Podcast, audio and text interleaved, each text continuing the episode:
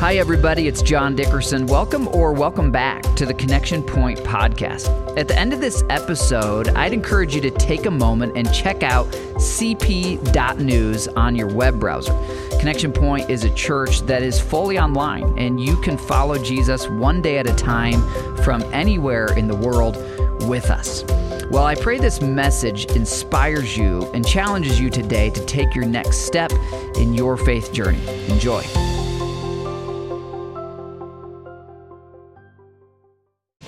Church. Uh, I hope you're doing well today and uh, welcome. Welcome to those of you that are also joining us, as part of our online family. We love you as well. And um, we're heading into that Christmas season. And uh, so, as we do so, we're starting a series today that's going to head up to Christmas called God Keeps His Promises. And that is a true statement. Today we're going to be talking about how he keeps his promise when we feel the weight of our own sin. Uh, God has many promises, and they are regarding different aspects. And the common theme, though, is that He is trustworthy, and that when He promises something, uh, He's true to His word. God keeps His promises. And I guess we're just hoping that over the course of this month, that the promise keeper, God Himself, would be our focal point you know, because there, there are so many things like vying for our attention any given month.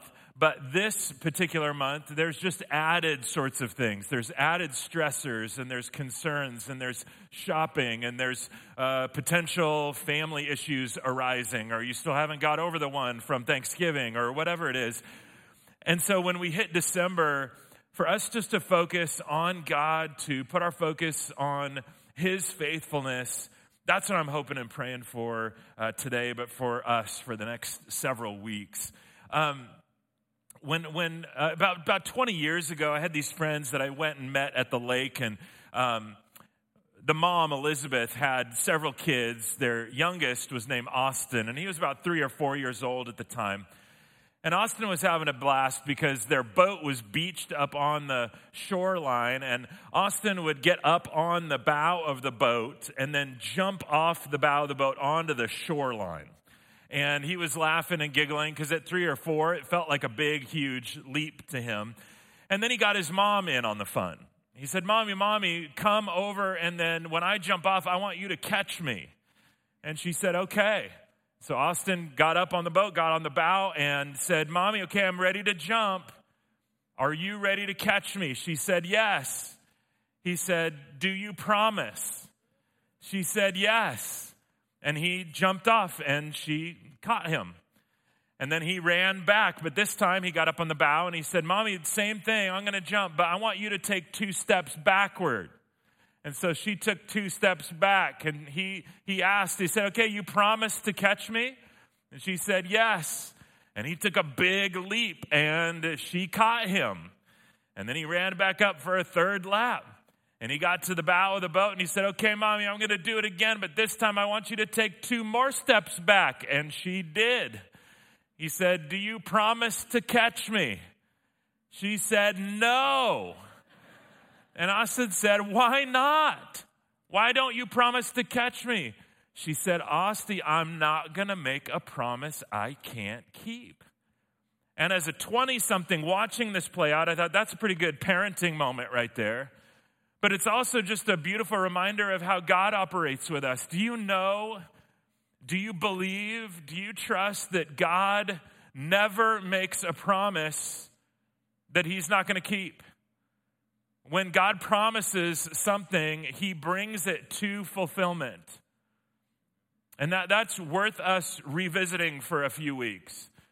These specific promises, out of the hundreds and hundreds of promises in the scriptures, whenever God promises something, he's always going to come through. You can trust him on it. Now, you and I have the benefit of living in 2022. Whether you believe it or not, there's actual benefits to being alive now as opposed to a couple thousand years ago. Because back then, you know, Joshua, way back in the early part of Scripture, talks to God's people, and Joshua says, You people know and you have already experienced that every promise that God has made to this point, he has fulfilled. You've seen him fulfill it. Way back in early biblical history, God's people could already testify to many promises of God that God had come through on. But then there were many other promises of God that many people in the Old Testament did not get to see the fulfillment of. That you and I, thousands of years later, have the benefit of looking back at this moment in history and tracking the fulfillment of God promising things and then coming through on those promises. That's, that's a gift. That's a blessing that we have got right now for you and I to look back. How many promises would God have to make for you to really trust Him? How many promises would He have to come through on for you to say, okay, I believe He's faithful? I, believe He's trustworthy. Uh, would it be five? Five promises that he fulfilled? Would it be 500? How many would it take? Or maybe a better question uh, How long would you give God to fulfill some promises in order for you to trust Him? That's probably the more difficult of the questions, right? Because most of us, if we have something promised to us, then we want it fulfilled like yesterday. We'll give God five seconds to fulfill the promise that He's made. But sometimes the fulfillment doesn't come for months, years, decades, centuries after. Right? The, the, the people of God were held captive as slaves in Egypt for 430 years. If you're not real familiar, that's a long time. And you think how many generations came and gone in 430 years? Where do you think they doubted? I think God checked out. I don't think God's coming through. I think God's bailed on us. But knowing what you know now about history, did God bail? Did God check out? No. But during that 430 year period of time, it didn't seem like God was coming through. God's people were set to wander in the wilderness for 40 years. They were headed to the promised land and they got to see the promised land, but they did not get to enter the promised land. And then for 40 years, they're out wandering in the wilderness, in the desert. They had to wrestle with what that was all about and what God was doing and all of that. It wasn't an immediate. God's people were then held captive by the Babylonians for 70 years. I imagine there were many people that were older at the beginning of the captivity that passed away during captivity and didn't get to experience the promise of them being freed from captivity. And yet, God was still faithful to the promise. It just happened to be after their lifetime. There's some 400 years between the Old Testament and the New Testament.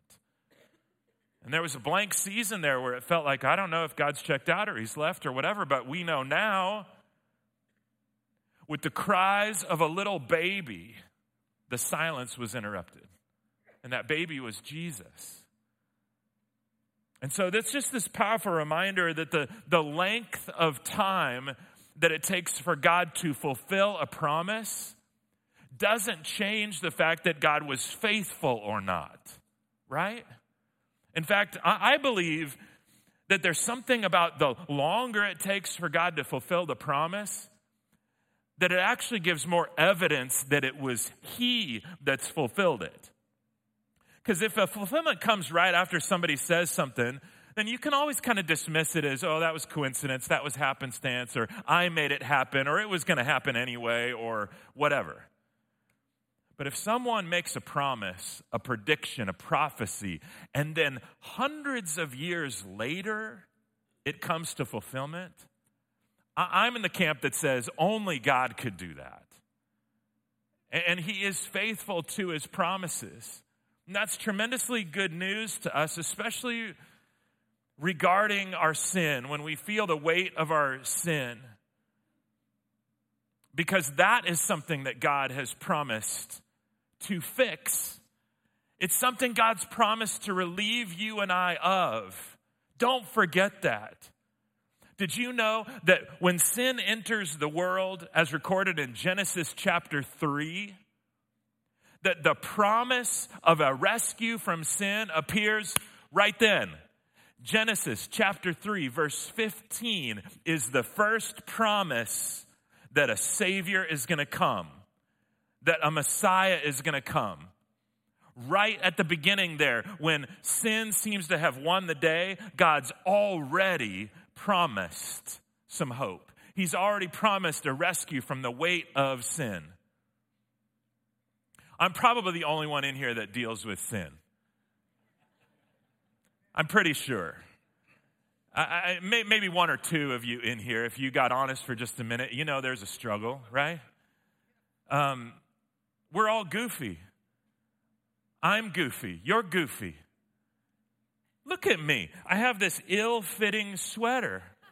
Sin affects everything even sweaters. I went to put another sweater on. It was a knit sweater that you made me buy a year and a half ago because the first time I moved here, I showed up here, it was negative two degrees. And so I went to Kohl's and bought me a knit sweater. And it was heavy and it was pretty. And then I went and got that out yesterday and I put it on and it was hanging down to my knees. It's a sinful sweater. I'm goofy. I'm weird. Everything's goofy and weird. There's weird stuff around us, weird products all around us. Remember hooked on phonics? Remember that lame product? If you couldn't read, then you get hooked on phonics. Favorite part about hooked on phonics was the phone number. Remember the phone number? 1 800 A B C D E F G. It's a pretty good phone number. But I'm watching the commercial for Hooked on Phonics, and this goofy mom, she goes, Oh, our poor little boy Jimmy was having trouble reading, and we didn't know what we were going to do until we saw the commercial for Hooked on Phonics. Then she said, But I must have written down that phone number a thousand times. It's the alphabet, ma'am. Maybe it's not Jimmy that has the problem. Maybe it's you. See, we're all goofy, we're all kind of weird. And it's one thing when we make a mistake or do something goofy or whatever, but there is a different sort of thing that's called sin. And that is a disobedience to God and his ways. That is an operating independent of God. That is something that hurts you and your heart and your soul. It has the potential to hurt other people and it breaks our relationship with God. And that's something that he hates. He hates sin because of what it does to our relationship with him and with each other.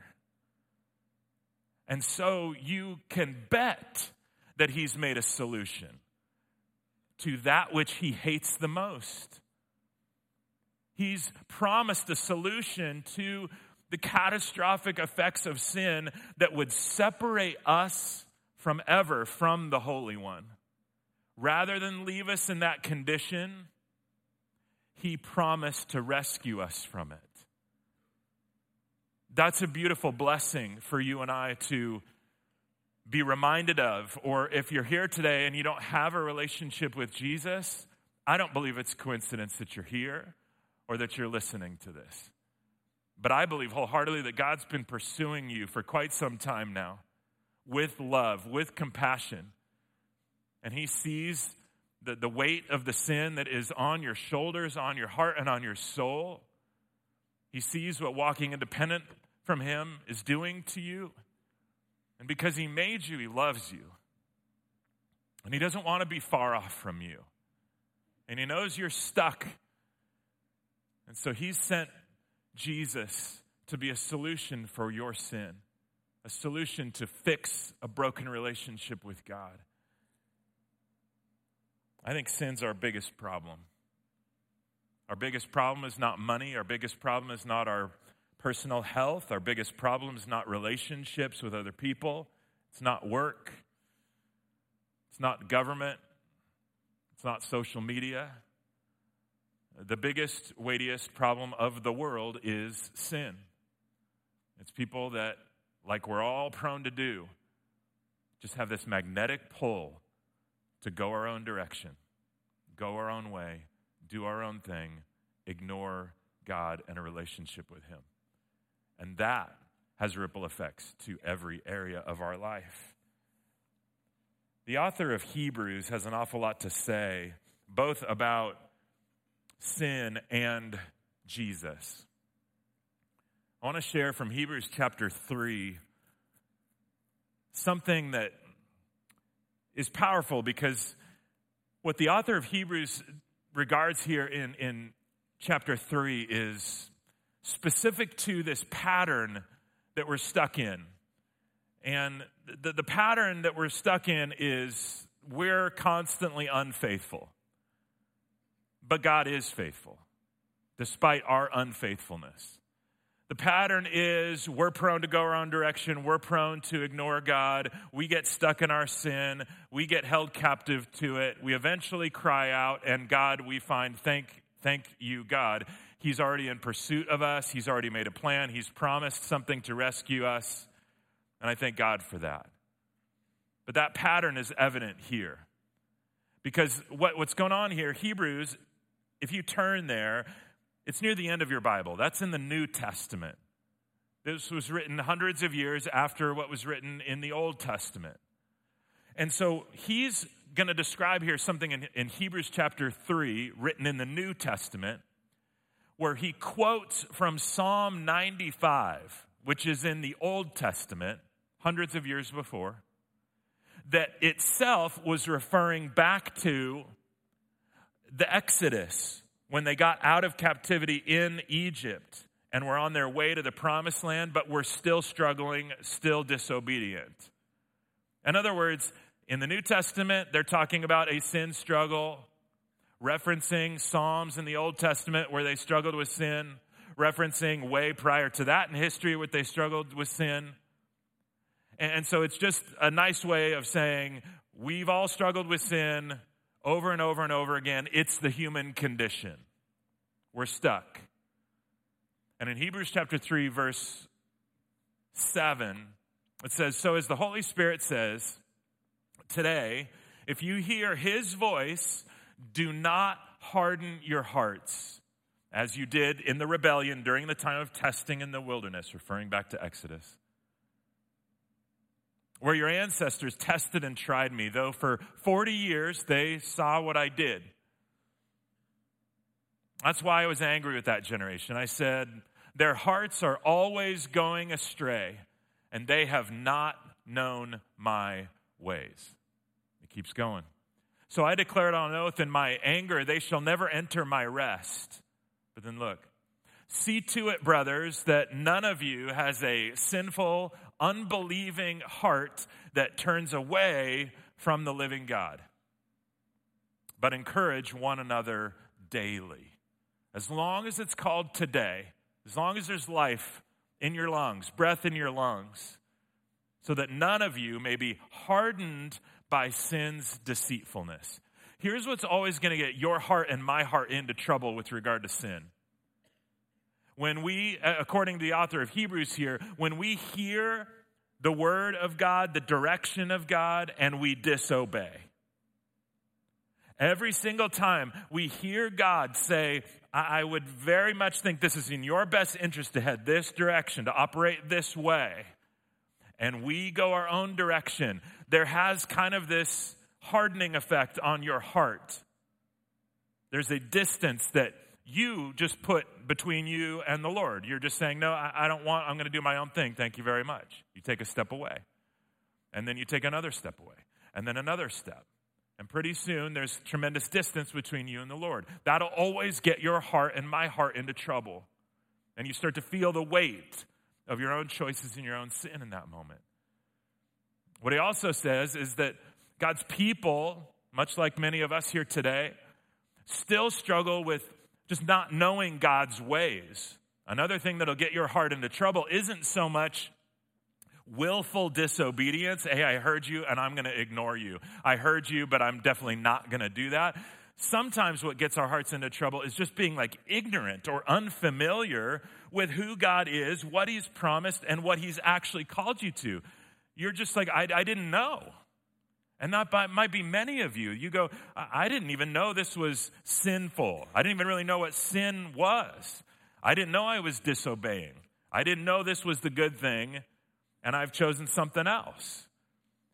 But that can still have, if you're just unfamiliar with the character and nature of God, if you're unfamiliar with what He has called you to, some of the guardrails or direction or guidance or counsel, then you will be prone to kind of just be figuring out on your own.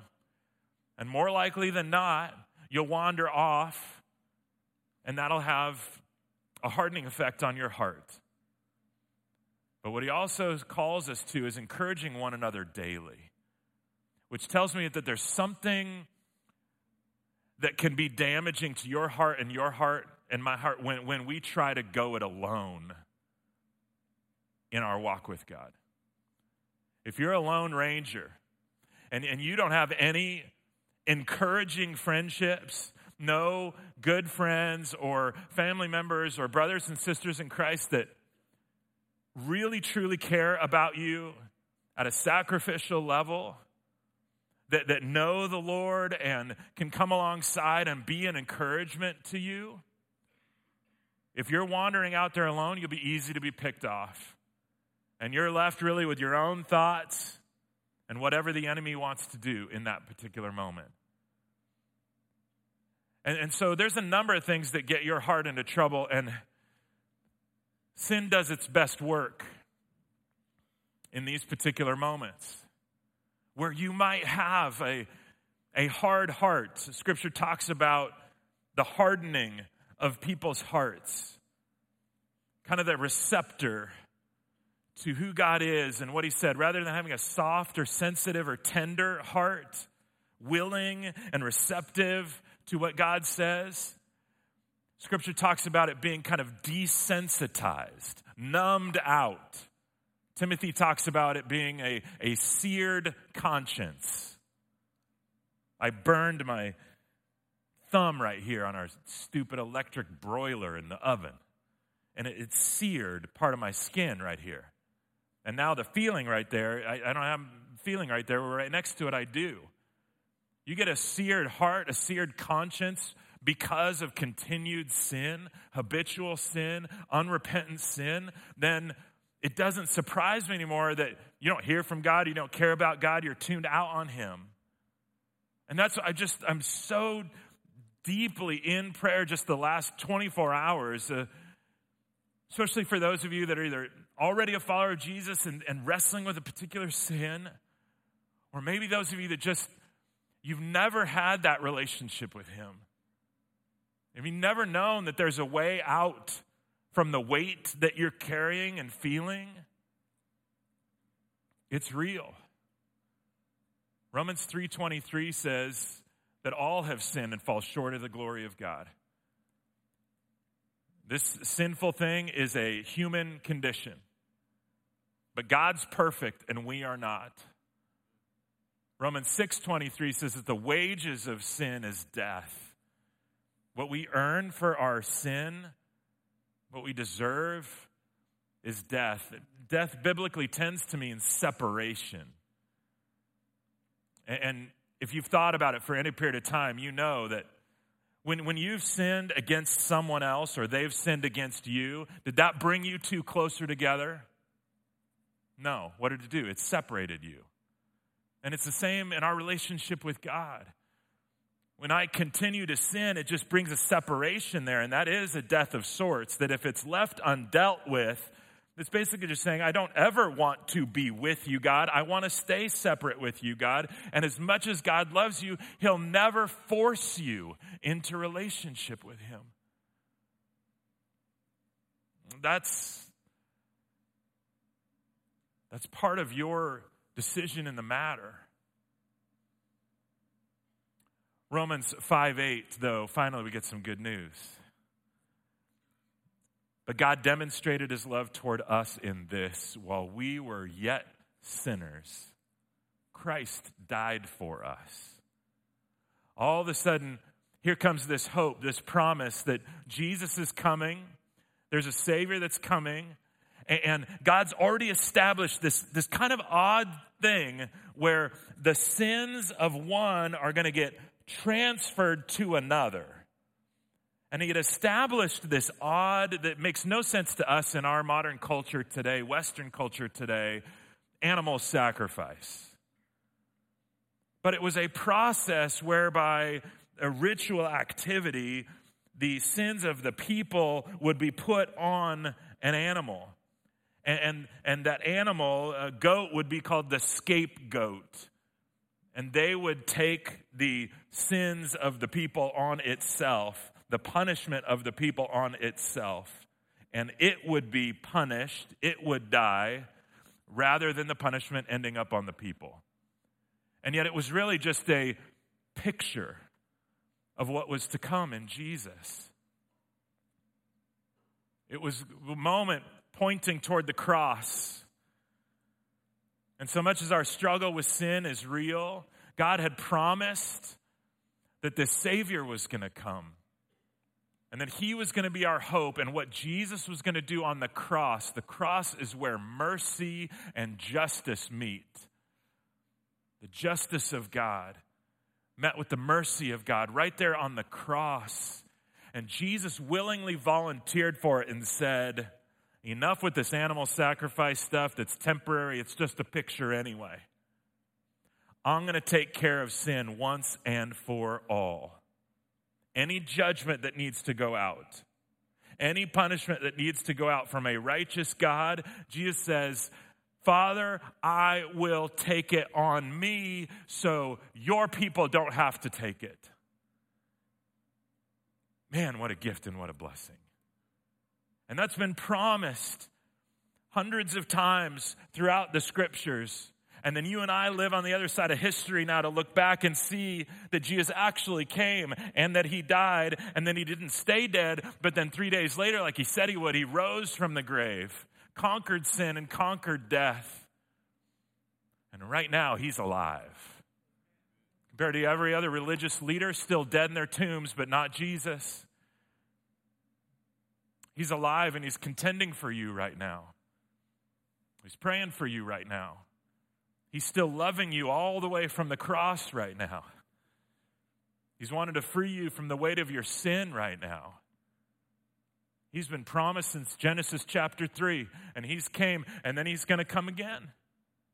We're going to be in his presence at some point. Hebrews chapter 12, verse 1, comes on the heel of Hebrews 11. That's the hall of faith. You got these amazing, faithful followers of God who also struggled, and yet they finished the race despite the struggle in sin, despite the struggle of just a world messed up by sin. And it's, it's like they're cheering us on, the rest of us that are still here and in the race. And there's this acknowledgement again about sin and the hope, the promise of Jesus. Look at Hebrews 12, verse 1. Therefore, since we are surrounded by such a huge crowd of witnesses to the life of faith, let us strip off every weight that slows us down, especially the sin that so easily trips us up. I love, I love that the Bible just acknowledges like we're sinful, sin's a deal. Everybody struggles with it. Even people in the scripture that, that walked with God still struggled with sin. It easily tangles us up. This is not uncommon. We're all going to be subject to it. Then here's the call let us run with endurance the race God has set before us. How do we run this race with endurance? Well, it says right here, verse 2. We do this by keeping our eyes on Jesus. We're not going to keep our eyes on the circumstances. We're not going to keep our eyes on the sin. We're not going to keep our eyes on the guilt and the shame. We're not going to keep our eyes on stuff that we could just numb out from the pain of all of this stuff. But any hope that you and I have in the weight of sin is found in fixing our gaze on Jesus, the Christ. And, and when we fix our gaze there, look at what we'll see. Look, because of the joy awaiting him, man, he endured the cross, disregarding its shame. Now, he is seated in the place of honor beside God's throne. Listen, verse 3. Think of all the hostility he endured from sinful people. Then you won't become weary and give up. In other words, it's like God, through his word, is saying, Jesus went through some stuff. Jesus faced temptation, and yet he did not sin. But Jesus went through some stuff. He's approachable, he knows what it's like to be human. When you struggle and your struggle against sin, and you look to Jesus, you'll look to someone that looks on you with empathy. When you look to Jesus, he's looking back at you with sympathetic eyes, not eyes of condemnation. He's going, No, I get it. It's a tough road down there. So I guess what I'm thinking is just if you're under the weight of your sin, you're feeling the weight of your sin. If right now you're feeling the weight there's some sense in you that's just saying, Gosh, I'm feeling hurt. I'm feeling the hurt that comes with sin. I'm sick of it. I'm tired of it. Part of me wants to say, Good. Because feeling the weight of your sin is an indication that your heart's not hardened up yet. There's at least some part of it that's still soft and sensitive enough for you to recognize this is sin and there's got to be something better. Or I know this is sin and I know what God's calling me to do. There's still sensitivity going on in here between you and the Lord. So if you're feeling the weight of your sin, then good. But feeling the weight of your sin is different than you having to continually bear the weight of your sin. And you were never meant to bear the weight of your sin for your entire life. If you do, it'll kill you. And Jesus knew that. God knew that. That's why he promised to rescue in the person and the work of Jesus on the cross. This is where it all got fixed at the cross 2,000 years ago. And the faithfulness of God, the promises of God came true and were fulfilled. God sent his greatest help for our greatest need right there at the cross. The greatest help was God Himself. And our greatest need was not more money or a relief from circumstances or a physical healing. Our real need was a spiritual healing. Sin is a disease that we're all infected by, it's a spiritual disease. So we needed a spiritual doctor. And only God could take care of it. And He voluntarily did at the cross. Do you trust Him with it? Now, if someone had promised me that there was a solution and a help, and for hundreds of years that was promised, and then that actually came true, I would be more likely to trust these sorts of words that looking to Jesus is somehow relief from my sin. And I look at this, and you go back, go back, you go back to Isaiah. Go back to Isaiah. We'll talk about a promise of God concerning Jesus, and then we're done.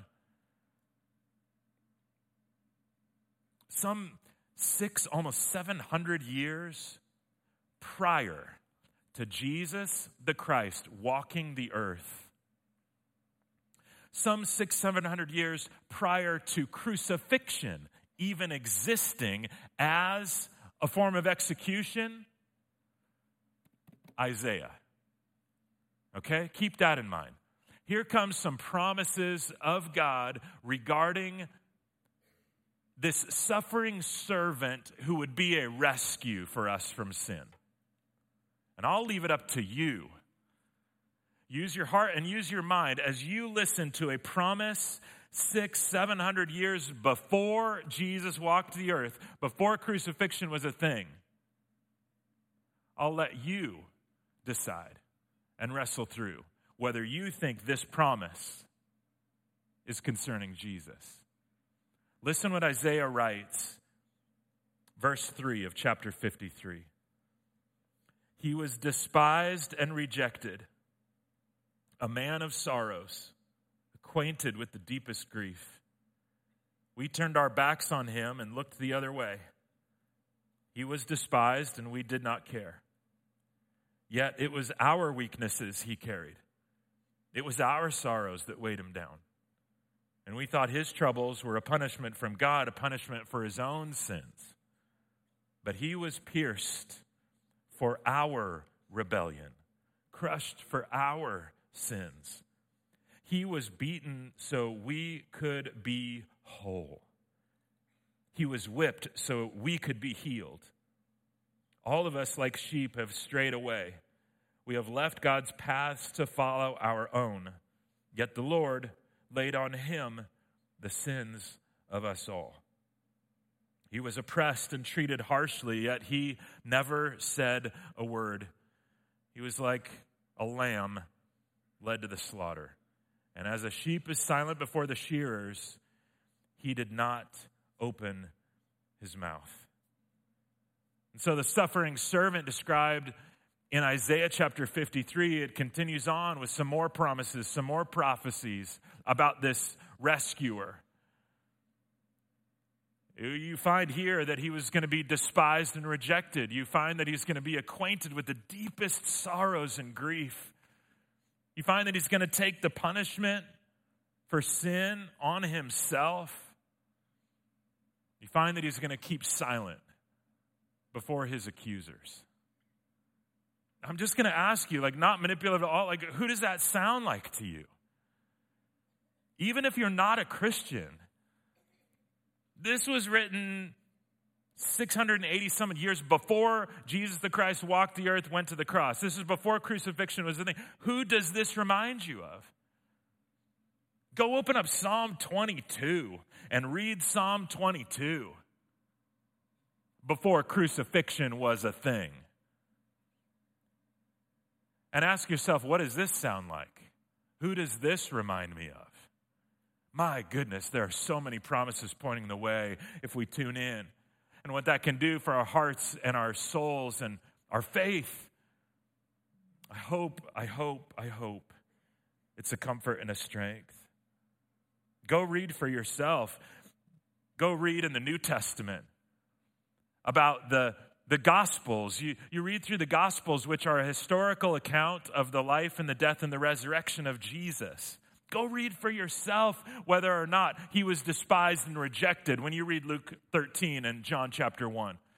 Go read for yourself whether he was acquainted with sorrow and grief. You read Matthew 14 and 23 and John 11. Go read for yourself in the Gospels in Matthew 27, Mark 15, Luke 22 and 23, and John 19 about Jesus bearing our sin as he went to the cross, endured it, disregarding its shame for your sake and my sake. See if that's a fulfillment of the promise from your perspective. Read Matthew 27 and Mark 14 and check out if you feel like this is Jesus fulfilling this promise that he would be silent before his accusers. And these sorts of prophecies and predictions go on and on. The promises of Scripture are so many, and God keeps them all. Yes, there are some that where we're at in this particular moment in history have not yet been fulfilled, but tons of them have. And there's accounts about the promises of God, scholars that go through and say that there are probably hundreds, more like thousands of promises of God in the scriptures. Now, there's a debate about the number of those promises. Sometimes there's a debate about what actually is a promise and what isn't but more often the number changes based on uh, if, if the same promise is referenced multiple times, do you count that every single time or it just count as one? You know? And there's those sorts of things that change the number. That doesn't matter. What matters is all these different promises that are right here for us in the scriptures knowing that God keeps his word and you can go back and track it. And especially with regard to sin, especially with regard to Jesus. One calculation says that there are some 300 prophecies just concerning the Messiah. the Savior of the world, this Jesus that we see. Of those 300, there's probably 48, 50, 60 that are the main ones. You know what the odds are? That just any random person, any random Joe or Jane, could randomly fulfill all of these prophecies and predictions. I mean, it's, it's impossible that someone randomly could. Only God could do it because there's so many. And there's stuff that you can't just be in the right place at the right time. Some of the prophecies are like where Jesus was going to be born. Jesus couldn't figure that out. He didn't have any say over that, except that he's God. God could orchestrate it, but a human being could not. But the odds are insane. A professor and mathematician did a study on the odds of one person in the first century just happening to fulfill not 48, but only eight. Only eight of the crystal clear prophecies. Here's the odds of one person randomly happening to fulfill eight of the prophecies about the Messiah. The odds were 1 in 10 to the 17th power. That's 10 with 17 zeros after it. I'm not a mathematician, but that's a big number. That's ridiculously impossible odds. And then many have gone on to describe it this way what it would be like is this if you took enough silver dollar coins to represent that number 10 with 17 zeros, you took as many of those as were coins, you'd have enough coins to fill the entire state of Texas two feet deep. And then if you took one, only one, of those coins and you painted it red, and you randomly placed it somewhere in Texas, somewhere in the two feet deep pile. And then you tasked a blind person to go drive across Texas. Well, a blind person probably shouldn't be driving, but it's beside the point. You have them just randomly wander throughout Texas, and they only got to stoop down once, reach down and pick up one coin the odds that they would wander through Texas blind, and the moment that they reached down and picked up the coin that was red, that's the same odds that a random person would have fulfilled only eight of the prophecies about the Messiah. Jesus did not just fulfill eight, he fulfilled every single one of them. And those promises of God have got to do something for your faith.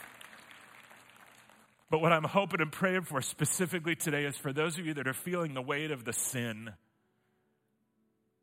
Because Jesus didn't come just to be your buddy. He came to fix your relationship with God. He came to forgive you of your sin. And how's about rather than turning away from the living God, you turn away from all the sin and turn to face Jesus? How's about say, Jesus, I believe that you are who you said you are. God, I believe you made all these promises, and now I'm going to put my faith and trust in you. I'm going to jump off the bow of that boat, and I know you'll catch me because there's so much evidence to the fact that that's who you are, that's the way you operate. If that's you here today and you've never stepped into a relationship with Jesus, you just need to have a conversation with him right now, right where you're at your own words. There's no magical formula. You just need to be honest and sincere with Him. And right now, just say, God, I, I'm sinful. I didn't even necessarily know that that's what it was, but I'm doing my own thing, ignoring you, going my own direction. But I believe, God, that you promised a rescue. And that was Jesus. And so, Jesus, I want you to sit in the driver's seat of my life. Please forgive me of my sin and now walk with me. Help me. He'll be right there in an instant for you. It's a moment in time thing. It's very important. And even if it's just planting the seeds now and you wrestle with that over the next couple of weeks, do it. Christians, those of you that are here wrestling with your own stuff, your own sin, look to Jesus. Fix your gaze there. He gets what it's like to struggle. But remember what he's already done. And remember the faithful one that promised to free you from your sin. And look at the gentle, gracious, empathetic eyes of Jesus just saying, I love you. This much. That's why I came. That's why I died. God promised, God fulfilled. Jesus came to bring the relief.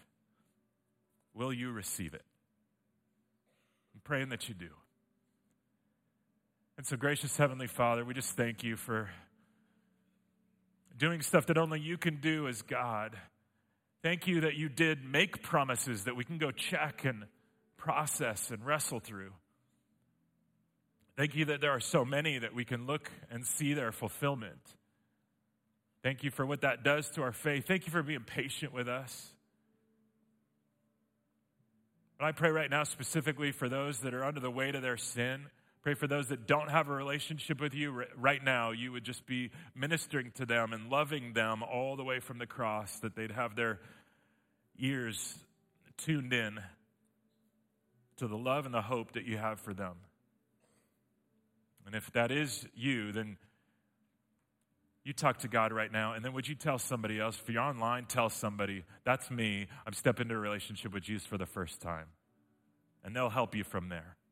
If you're here in the room, you tell somebody here in the room before you go, I stepped into that relationship with Jesus today, and there's people here that'd love to pray with you afterward or answer any questions. And so, Father, we'd be quick to give you the praise and the glory. Someday we look forward to years from now, we're just in your presence and we get to see the full scope of all the promises fulfilled. In the meantime, God, we're just looking to you. We're looking to Jesus as our only hope. It's in his precious and powerful name we pray. Amen. Well, if today's episode encouraged you or helped you in any way, we would invite you to keep following Jesus with us. We send out a daily video text devotional. You can receive that and you can learn how to gather with us online or in person for our weekend services. All of that is available over at cp.news. That's the letter C, the letter P, dot news on your phone or desktop or tablet browser. Thanks again for joining us, and please join me again next week for the Connection Point podcast.